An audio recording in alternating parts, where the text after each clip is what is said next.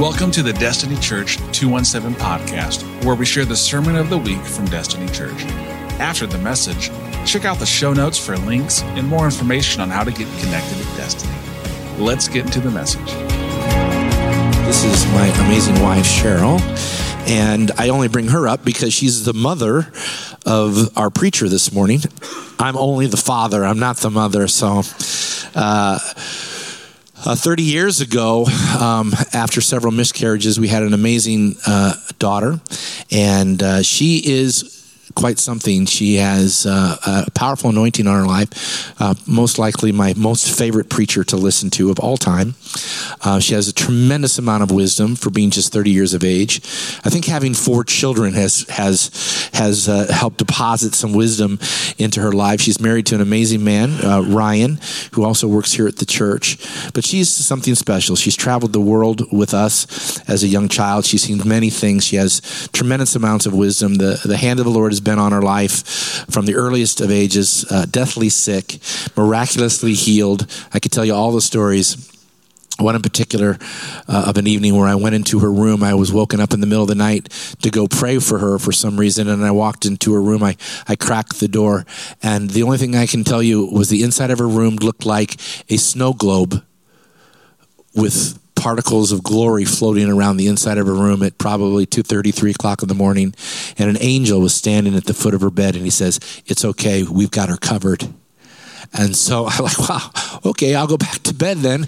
Uh, if you've got this, uh, uh, that's good. And she has she has a particular anointing on her life, and she's a fantastic speaker. She's a woman of God, and I'm blessed to be able to introduce her today. And someday you'll write a book, I hope, sooner than later, because of what God has given and put in your life. Would you please welcome our amazing daughter, Hannah Schaefer? Is going to come share the word. Thank you. Love you. Thanks.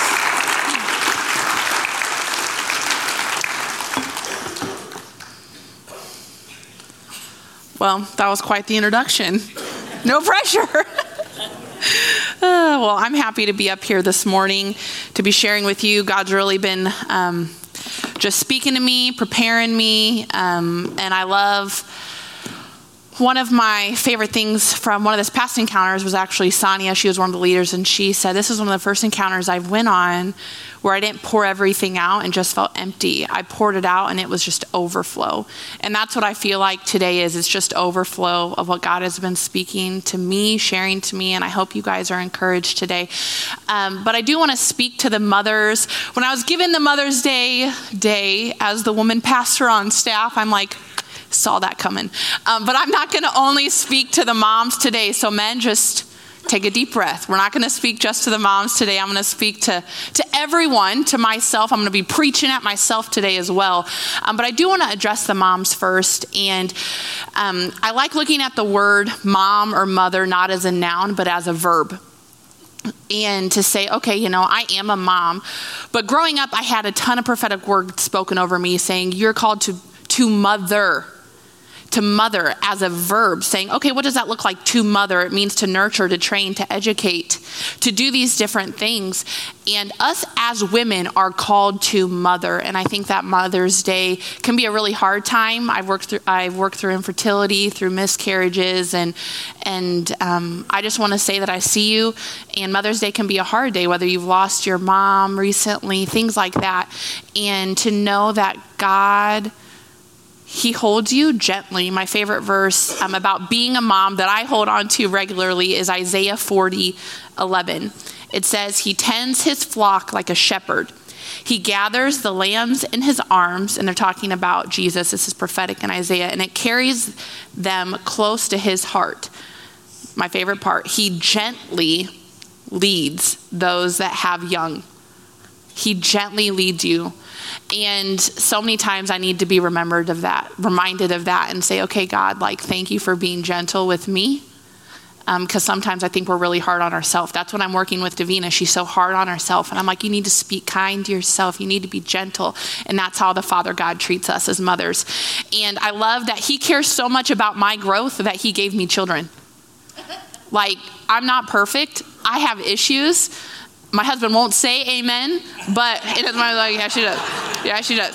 But He cares so much about my growth that he was willing to give me kids. He was willing to risk my children and the way that they were raised because he cares that much about me.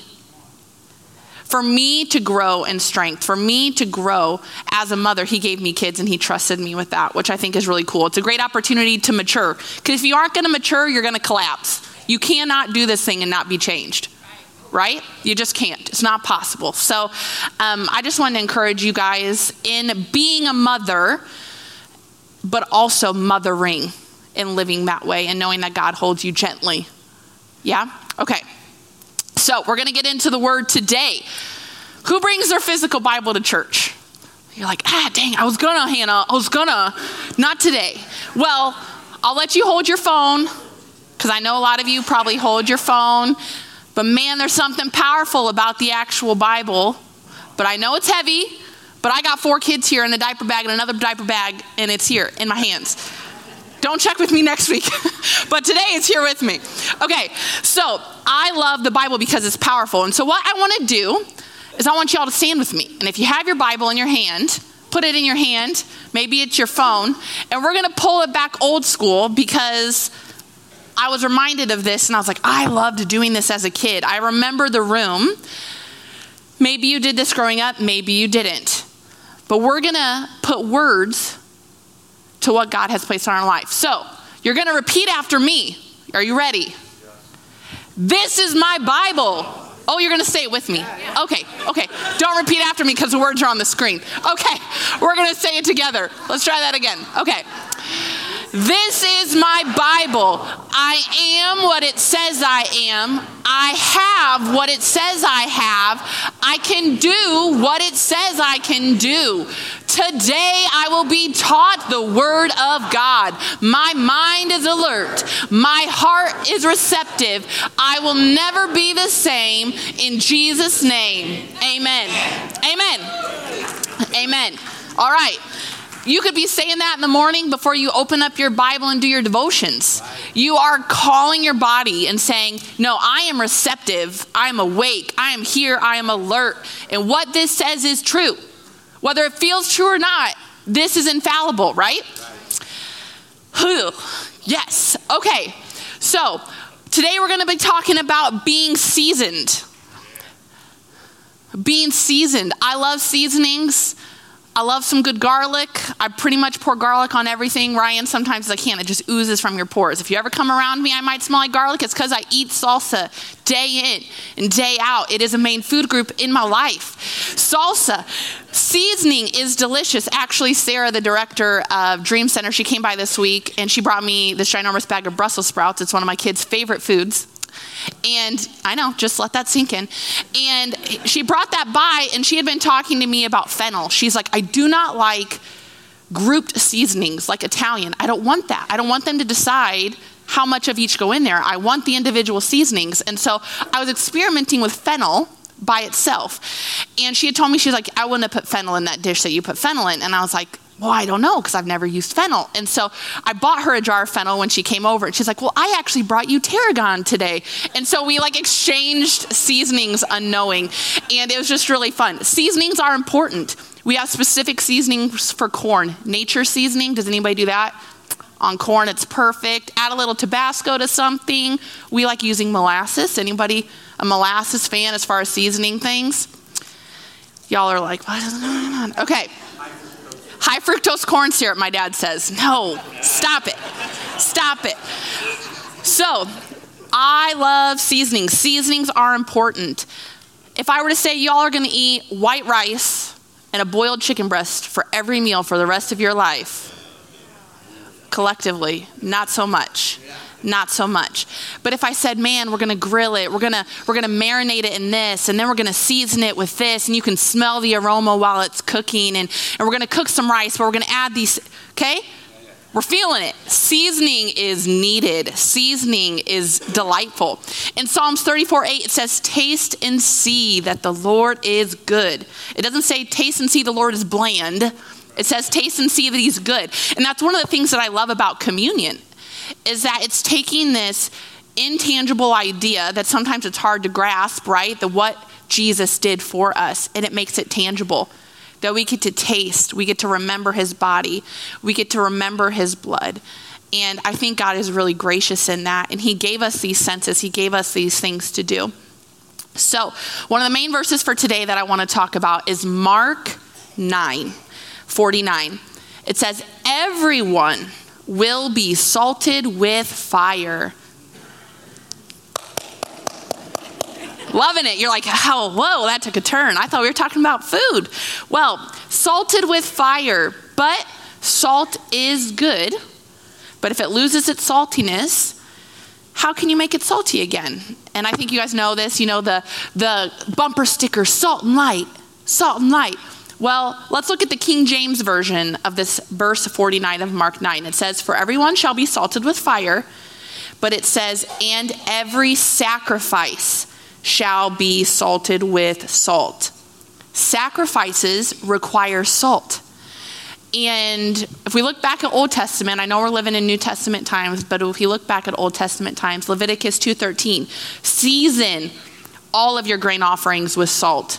Do not leave the salt of the covenant of your God out of your grain offerings. Add salt to all of your offerings.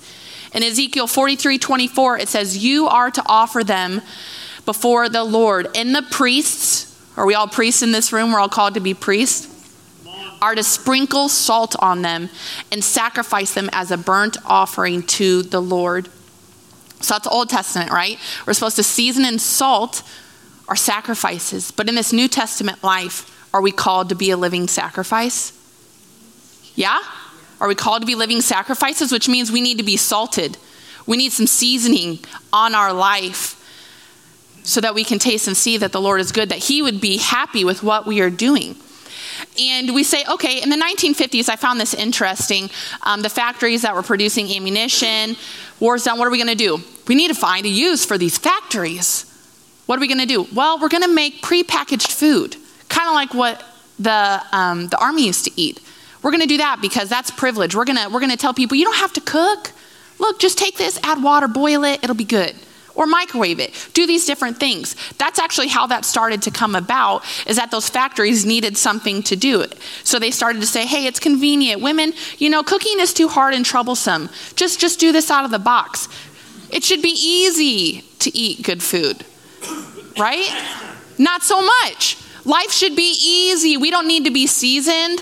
I want, God, can you just heal me? Just take me out of this job. It's too hard. This marriage is too hard. How many do we just say, God, can you fix it? How many prayers? Can you just fix it? Just me? Can you just fix it, please? Help my children stop screaming in my face, God. please. Please help my goose, help my goose to stop chasing me down and biting at my legs, God. Kill him in his sleep, God. No, I'm just kidding. Oh, if you ever come to my house and my goose attacks you, I apologize. So we say, God, can you just fix it? Just fix it. But the desire for ease and comfort and a stress free living is an indirect desire to remain an unseasoned, immature Christian. I'll say it again. The disease, the desire for ease, comfort, and stress free living is an indirect desire to remain an unseasoned, immature Christian. So, what if this life we live, what if this way we live isn't about just being happy? right? God, can you just make me happy? Can you make this easier, please, God? What if it was actually about being holy? Having a life, living it as a sacrifice, making daily sacrifices in this New Testament life to say, How can I be seasoned? How can I be salted? What is happening in my life? And how is this making me more palatable to my Heavenly Father?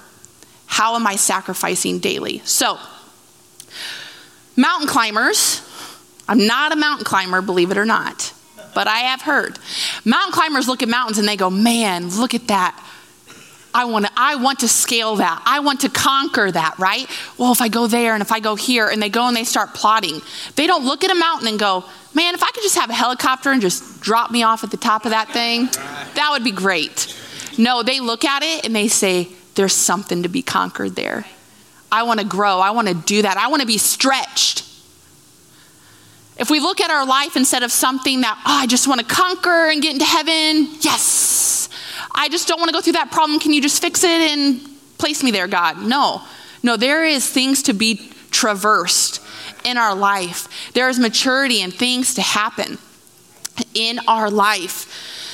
Psalms 23, I love it. Jeremy finishes prayer every week with this. We do prayer every Sunday at 9 a.m. Um, it was a powerful time this morning, just praying over the mothers. But he ends every single week with doing um, this. But what I love is that it says, Even though I walk through the valley of the shadow of death, I will fear no evil. Why? Because you are with me. It doesn't say, Even though I walk through the valley of the shadow of death, God, take me out of it, rescue me. No, it says he comforts them there. He's with them there. That he doesn't take them out. And it says, You prepare a table before me in the presence of my enemies. He doesn't say, Come on, let's go somewhere else and eat. No, it's right there in the midst of it. In the midst of it. That's where he meets you. In the midst of it, as you want to meet him there. So, God's first priority is often to strengthen us in the midst of the difficulty rather than to take us out of it. And you're like, I don't think I like that word, Hannah. I'm sorry, let's look at our example. I was thinking, man, who, who should we look at? Who do I want to model my life after? Mm, Jesus. Easy answer. Just Jesus juked you. So, Jesus. Psalms, it talks about Jesus a lot. I love how David refers to him, but we're going to look actually in Hebrews 2:10 about Jesus. God for whom and through whom everything was made chose to bring many children into glory. And it was only right that he should make Jesus, through his suffering, a perfect leader, fit to bring them into their salvation. So, if Christ himself was made perfect through suffering, what is our life going to look like? And I think some of us were like, you know, God, you, we want God because He's going to make my life easier. This isn't what I signed up for. Well, let's look at the let's look at the um, the mascot of Christianity. Let's look at his life. It's pretty rough, but he got to do amazing things, and he pursued God's heart, and he personified the pursuit of God after us, and that's who we get to live life. And so, if Jesus' life was made perfect through suffering, I think I have a thing or two to learn about how to live life. So, what I want to do is, I want to take some time here this morning and look at Jesus' life and look at the ways he was seasoned. What kind of seasonings does Jesus like? Right? So, we're going to look at his life. If you want to get out your Bible, you can. I'm pretty sure you're going to be familiar with these stories, but we're going to address them kind of in a different way this morning. So, Matthew 4. Jesus is in the wilderness and he's being tempted by the devil. How many of you guys have had to fight some temptation in life? How many of you guys have had to face some temptation in life, some struggles, some things where you're like, man, I shouldn't do that? Or maybe, ah, I don't know. I think we've all faced some type of temptation in our life. So he's being tempted. And what does the devil immediately do? Well, Jesus has been fasting for 40 days and nights, and he was hungry. I'm hungry if I skip my breakfast, y'all. So um, I can't imagine 40 days and 40 nights. My patience is a little tested if you come at me before my morning coffee and breakfast sometimes. Okay? The devil himself has come to Jesus 40 days and 40 nights of being hungry. He's hungry or hangry. He's being tempted and he's having some trials. What does the devil first go after? Jesus' identity. Jesus' identity. If you are the Son of God, how many of you does the devil kind of, if you are, oh, you think Jesus loves, like, does he really love you? Are you really his daughter? Are you really his son? He comes after your identity. So he's being tempted there and he's saying, if you are the Son of God, do this. If you are the Son of God, do this. And, he, and the devil says, I'll give you this if you just, you know, bow down. There was some immediate relief for Jesus if he would have done what the devil said. So he had to fight that urge when he's hungry, he's tired, all these different things. And the devil's coming after his identity, tempting him. Jesus resists temptation. Being tempted is not a sin. Falling into temptation and acting on it is a sin. So I'm just clarifying that. And I love at the end of it, at the end of the story, it says, Then the devil left him because he resisted, and the angels came and attended him. I think that's really powerful that he was seasoned with temptations, trials, weakness, hunger. There's some things there. How many of you guys want those things in your life? You're like, yes, please tempt me. Yes, please give me a trial. Yeah, no, that's not really what we maybe think we want. But out of that, what did Jesus grow in? He grew in his identity. He goes, I know who I am. I know who I am. He grew in faith that his father is who his father is. He grew in strength. The angels came and ministered to him. What I loved um, about last week's sermon, I thought that last week, I loved last week's sermon. I've talked to Ryan about it like every day. What I, what I loved about it is that God can only be what you aren't. God can only provide what you don't have. And so if Jesus is weak, which it's obvious he's weak, God now has the opportunity to come and bring strength into that situation. In 2 Corinthians 12, 9 and 10, it says, But he said to me, My grace is sufficient for you, for your power, for my power is made perfect in weakness. Therefore, I will boast all the more gladly of my weaknesses, so that the power of Christ may rest upon me. For the sake of Christ, then, I am content with weaknesses, insults, hardships, persecutions, calamities. For when I am weak, then I am strong. Jesus was strong, he was made strong out of his weakness. It wasn't that he strived to be strong, but he was made strong in the weakness, which I just, I love. I'm content with weaknesses, insults, hardships, persecutions, and calamities. I don't think that would go on my list of being content with. But out of that, Jesus is growing. And I think sometimes we say, well, it was Jesus. He was fully God. Yeah, but he was also fully man. And I think sometimes we forget about that. I know I forget about that. I think, oh, he's this heaven, he he's part of the Trinity. He's you know, he's fully God. And it's like, yeah, but the part of Jesus that's so impactful is that he was fully man. He was a he was a man who hadn't eaten for 40 days a night. He was a man who was hungry. He was a man being tempted by the devil. He was fully man. And so placing yourself and saying, Could I have done that? That's what he's calling us to today. To be perse- to have perseverance and to mature. James 1, 2 and 4 it says, Consider it pure joy, my brothers and sisters, whenever you face trials of many kinds, because you know that the testing of your faith produces perseverance. You can't produce perseverance without going through trials that build perseverance. I don't blink and have a six pack. It doesn't work that way. I've tried. Doesn't, doesn't work. Perseverance is how that happens. Let perseverance finish its work so that you may be mature and complete, not lacking anything. I want to be a mature Christian. I want to be a mature follower. I want to have perseverance. I want to lack nothing as I'm pursuing my Heavenly Father. As I live my life, I want to pour out everything that I have. And I think that as we're hearing this, maybe you're thinking, man, I've been walking through this horrible sickness in my life. Man, my marriage is is destroyed or it's almost destroyed and I'm done. Maybe your kids, they aren't following Christ and you're like, why am I why do I even do what what is happening? You feel out of control. Let me encourage you to say God can use anything. God can use anything and he will chase you down and he will work it for his good. If you have the intent to pursue him and say, God, it's all about you, I want to be seasoned. So let's look at a different story of Jesus. With the Samaritan woman, I love this um, verse where he's at the well, and it actually says it's in John 4. We're going to read verse 6 and then bounce around a little bit. 25 and on.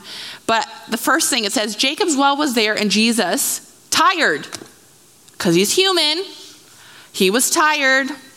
And he was, from his journey, he sat down by the well and it was about noon. And we know the woman comes, we've heard this story, right? The woman comes and he said, he, he reads her mail. And she is like, I know who the, when the Messiah comes, XYZ. And he's like, okay, yeah. Okay, well, um, I, I am the Messiah. And he reveals himself to her, and she becomes what I'd like to say the first missionary. She goes and she tells every, he's told me, he's told me about myself. He told me everything I've done. In the midst, he's hungry, he's thirsty, he's tired, and he's there, and he decides to minister to somebody who normally he wouldn't be seen being talked to. And part of my part of the funny part of this as a mom that I like about this story is that the disciples come up in verse 31 and they say, Rabbi, you need to eat something. And he says to them, I have food to eat that you know nothing about. And the disciples are like, uh, did somebody bring him food? Like, what? And I'm like, y'all been following him for how long? Like, and those questions, if you read the Bible, I love look, looking and reading how the disciples respond to Jesus because it humbles me and it makes me be like, okay, God, you can use me too.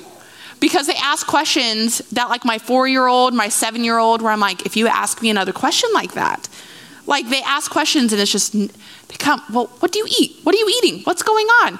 And God God has patience that surpasses all understanding that I know. So he's seasoned with exhaustion, he's seasoned with hunger, and these questions of people that just don't get it. But he grew in favor. Had he not have been patient, had he not have stopped when he was tired but still chose to pursue that woman, who knows if all of those people would have come to know Jesus? But if he was like, I just need a drink, can I please just have a drink? I just need a drink. No, he saw her, he pursued her.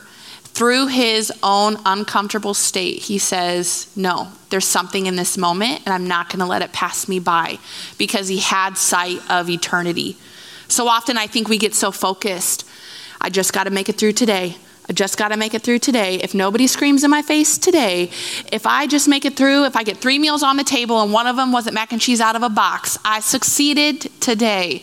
You know, you just look at your day and you're like, I just got to get through today. If I can get through my job today without my boss yelling at me, if I can get through without having an argument with my husband today, if I can just get through today, that's not the way to live. Jesus was able to do these things because he had the sight of eternity to say, okay, God, Father God, what are you doing?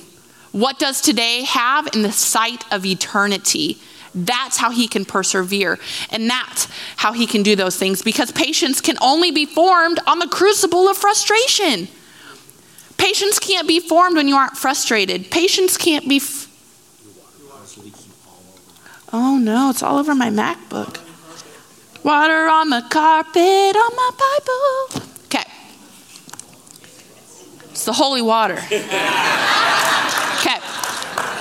So, there are times in our life where we, that's going to distract everyone. I'm just going to do that. I'm sorry. It's just going to distract everyone. You're going to watch it fall the whole entire time. All right.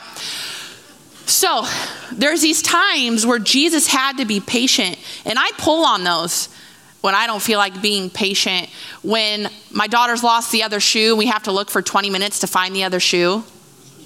Nobody? And you're like, just put on any other pair of shoes. It has to be this set of shoes. And it's like, no, okay, but God is a loving God. He is more concerned about growing my patience and my empathy than my kid finding the shoes. So he's chasing me down and helping me grow in patience for me to not strangle my kid who just won't put on another pair of shoes. Because God is pursuing me while I'm pursuing my children. And He's pursuing us daily. One of my favorite scriptures that I'm going to spend the most time on here as we're drawing to a close is talking about Jesus when He healed so many people and then He fed the 5,000. I think we talk about the scripture a lot, maybe in bits and pieces. We talk about, oh, he healed them all, or oh, you know, he fed the 5,000. But one of the powerful things about the Bible is reading it in order and realizing, okay, let's just look at a day in Jesus' life. Are we ready? Let's all just look at Jesus' life for a day. Well, John's disciples in Matthew 14, verse 12, came and took his body and buried it. Then they went and told Jesus. So they went and told Jesus that John the Baptist has now been beheaded. When Jesus heard of what had happened, he withdrew, right, to grieve. Take that time, be like, oh my, like, I just need a moment to be alone. He withdrew by boat privately to a solitary place, but hearing of this, the crowds followed him on foot. So he wanted to be alone, but yet people were demanding. Anybody? Just need a minute alone, but being demanded of. When Jesus landed and saw a large crowd, he didn't say, Guys, I just, I am so sad. I'm so broken. I just need some time. Just give me some time. No. When Jesus landed and saw the large crowd, he had compassion on them and healed the sick. In the midst of his brokenness, in the midst of his grief, he stopped and he healed the sick. He had compassion. This is starting to be a long day. Anybody else? So, verse 15, as evening approached, the disciples came to him and said, This is a remote place and it's already getting late. Send them away so that they can go to the villages, buy themselves some food. And Jesus says, No, they don't need to go away. You give them something to eat. We have here only five loaves of bread and two fish, and we know what happens because we've heard this story as well. Jesus multiplies and he feeds the 5,000. This is a long day, y'all. And he's grieving in the midst of it. How many of us have went through seasons of grief and we just are incapacitated? Right? And I'm not here to shame you on that. I'm here to say that Jesus can meet you there. God comes and shows up because Jesus is pulling on Father God. Whether it's written there or not, there's dialogue between Jesus and God saying, "All right, God, we got to we got to feed these people. All right, God, please come and come and heal them." In the midst of his own pain. But he was subject to weariness just like us. He was fully, fully human. But finally, after it's all happened immediately, Jesus made the disciples get into the boat and go ahead of him to the other side while he dismissed the crowd. But after he dismissed them, he went up to the mountainside and he prayed. He still got his time alone with his heavenly Father. So he was there. So, the same chapter, which I think is great, he goes and he meets and he walks on the water, and then Peter tries to walk on the water and falls in the water. I mean, like, y'all, you can't make these things up. These are the things where it's like, you just can't make these up. But God meets him there, and it's so powerful. Jesus is so patient, where he's like, You have little faith. What, what are you doing? He's grown in perseverance. He's grown in strength. He's grown in endurance and patience, all of these times because he's being seasoned by people who continue to demand, who continue to go through these hard times. And I think sometimes we even forget about the Heavenly Father. We think, oh, Jesus, He came, He died on the cross, and I'm so thankful for that. But we forget about the Father. If God allowed His Son to suffer, which He did, Jesus suffered, He was persecuted, He was whipped, He was crucified, we can expect the same things, right? But suffering isn't the end of the story. Suffering isn't the end. And that's what I'm saying. You get through these hard times, you persevere, you grow in patience, you grow in strength because it's not the end. But you can only do it when you know there's eternity. There's eternity. And right now, today, I get to worship God in a different set of circumstances that I never get to worship Him again. Because today's circumstances are different than my answered prayer me pressing in, crying out to have a child and saying, God, please, like, I'm worshiping Him and laying different sacrifices on the altar in that moment that I never get to do ever again. I never get that back. And now, in the moments of crying out, saying, God, I need you to meet me here, I like locking myself in the room. God, like today, I just, I want to pour it all out. And that's what I want to do. I want to live a life that is continually, continually poured out. I want to persevere. Romans 5, it says, Not only so, but we also glory in our sufferings because we know that suffering produces perseverance, perseverance, character, and character, hope. I want to pour everything out every day of my life. And if I go to bed with an ounce of energy left, I failed that day. That's how I have to look at my life. I want to pour out every ounce of love, every ounce that I have inside of me, and I want to go to bed and say, God, I gave it all. I laid it all down today. I wasn't selfish. I didn't reserve on that. I didn't just sit and veg out watching my show that I wanted to watch. No, I got into the word because I never get today back to live for you. I want to be seasoned. I want to get to heaven and I want to say, God, I gave it all. I gave it all. And I want to look at Jesus' life and say, fine, God, like the songs, the songs I love and worship are, God, come and purify me. I lay it down at the altar, God. Clean my hands, purify my heart. I want to burn for you, God. And you can't say those songs if you never have to walk through fire. We can't understand the sacrifice that Jesus came and he gave it all for you if you never are willing to give up anything for the cross. You've made his sacrifice a fairy tale by being unwilling to live a sacrificial life. You can't do it. We owe it to the gospel. We owe it to the world to live a life of the gospel. We owe it. Jesus lived a persecuted life and he was acquainted with grief. He was despised. In Isaiah 53, it says he was a man of sorrows. He was acquainted with grief. He was despised. He bore our griefs. We can look at Luke 23, just read it. All the different things that happened to him leading up to his crucifixion. They ridiculed him, they mocked him. And I think so often it's easy to say, I would be a martyr. Yeah, because you die and it's done and you get to go to heaven. I'm not, I'm not belittling that. I'm saying, why don't you live? Can you live for the gospel? Can you live in a way that costs you something? That's hard. That's hard to say, I want to live a persecuted life for the glory of God. That's what I want. Persistence, endurance, they don't make sense unless we have a keen sense of eternity. If we live coddled Christian lives, never sacrificing ourselves, like I said, the cross becomes a fairy tale we can't really appreciate Christ's sacrifice. What does this look like in your life? Maybe it looks like your marriage. You being married is not the end all, it's simply the context of where God can bring you spiritual growth. Amen, Hannah. Amen. I got married wanting to grow. No, you got married.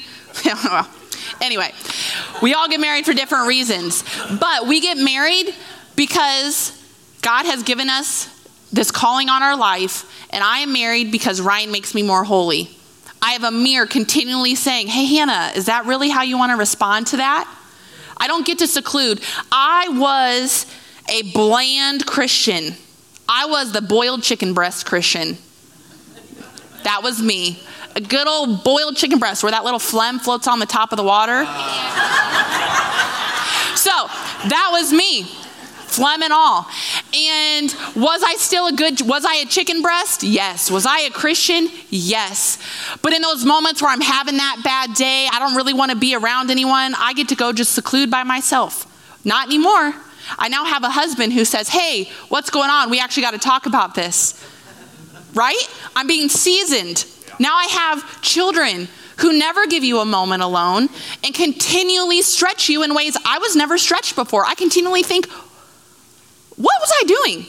Like, what did I do with my time? What did I do without people demanding of me all the time? No, I am now a seasoned Christian way more than I was before. Maybe it doesn't look like marriage and kids for you. Maybe it looks like a job that God has placed you in with a boss who's rude, who's horrific.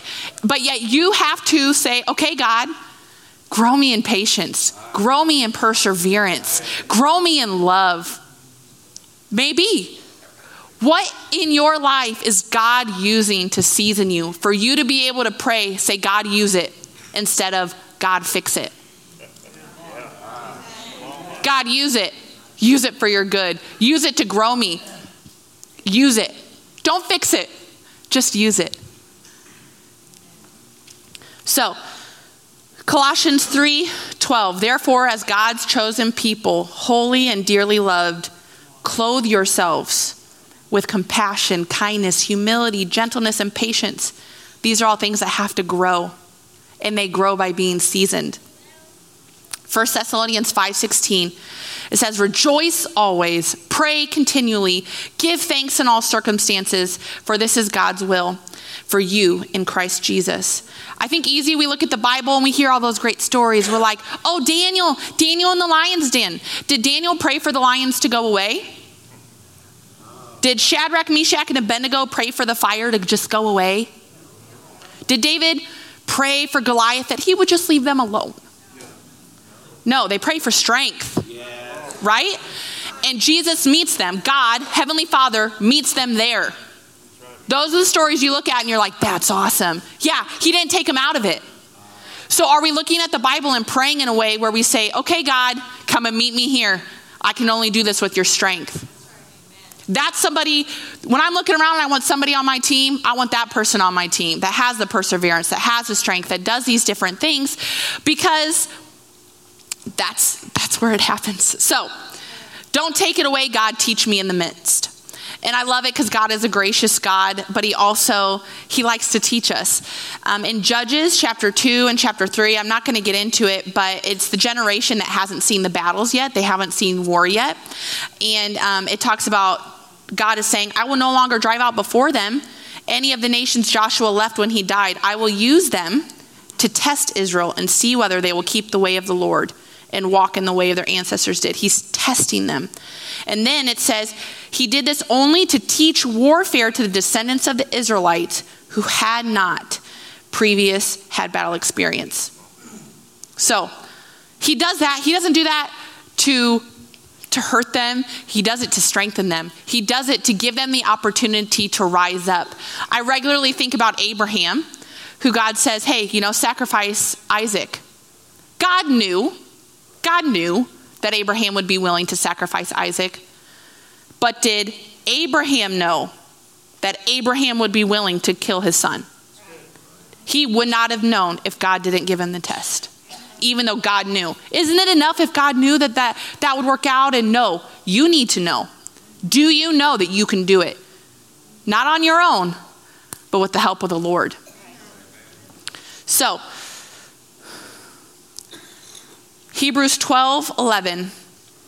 For the moment, all discipline seems painful rather than pleasant, but later it yields the peaceful fruit of righteousness to those who have been trained by it.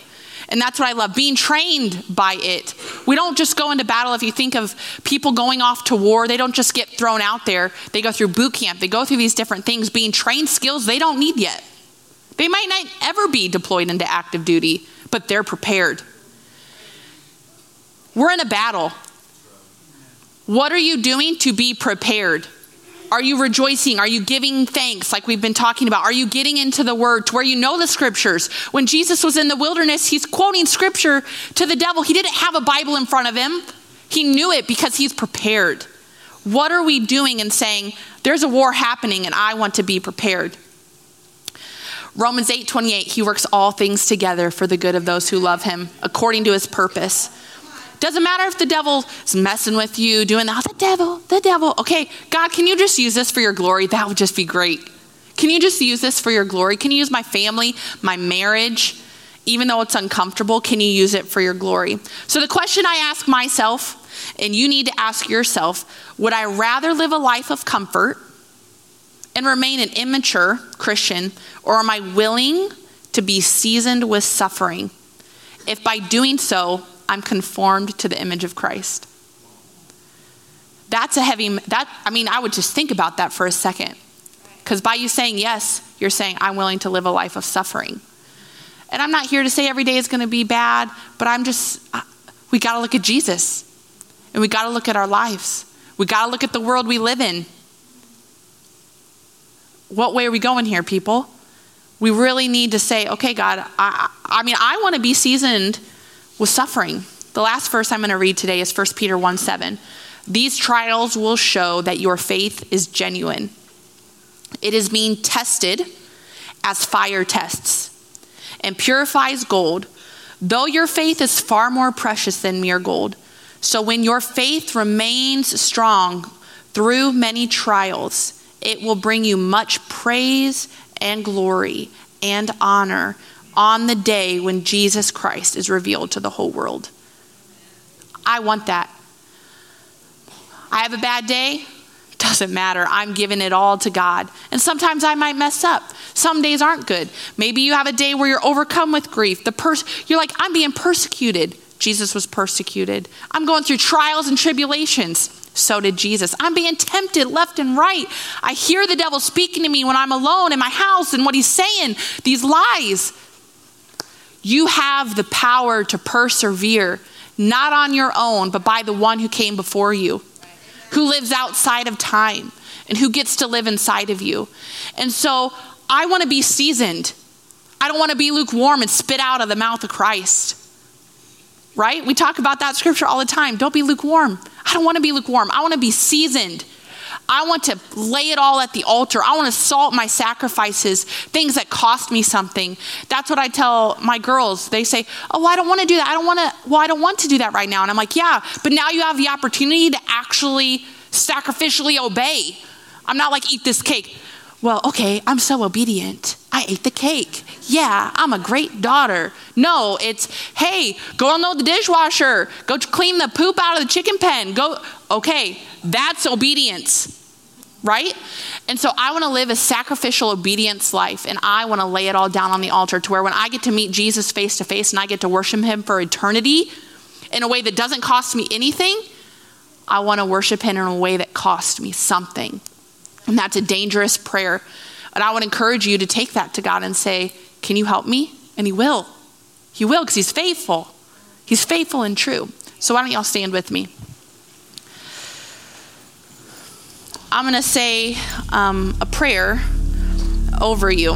And this is stuff to think about.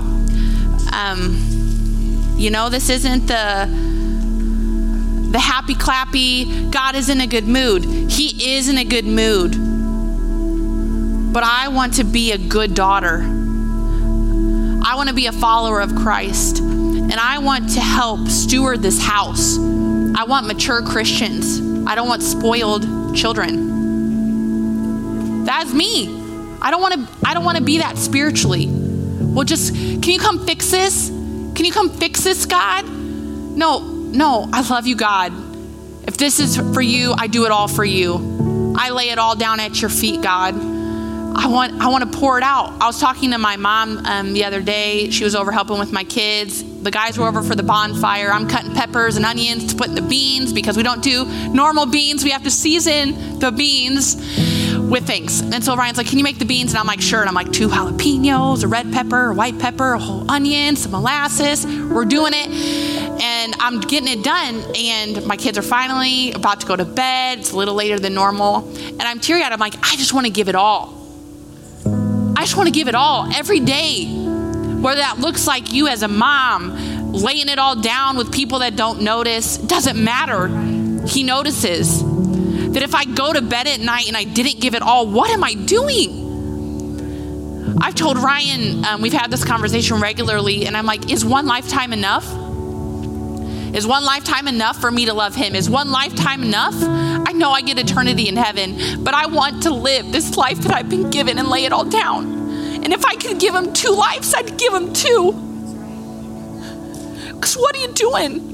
He laid it all down for you. And for us to think that we get an easy life, Yes, there's great days. Yes, there's days that are awesome.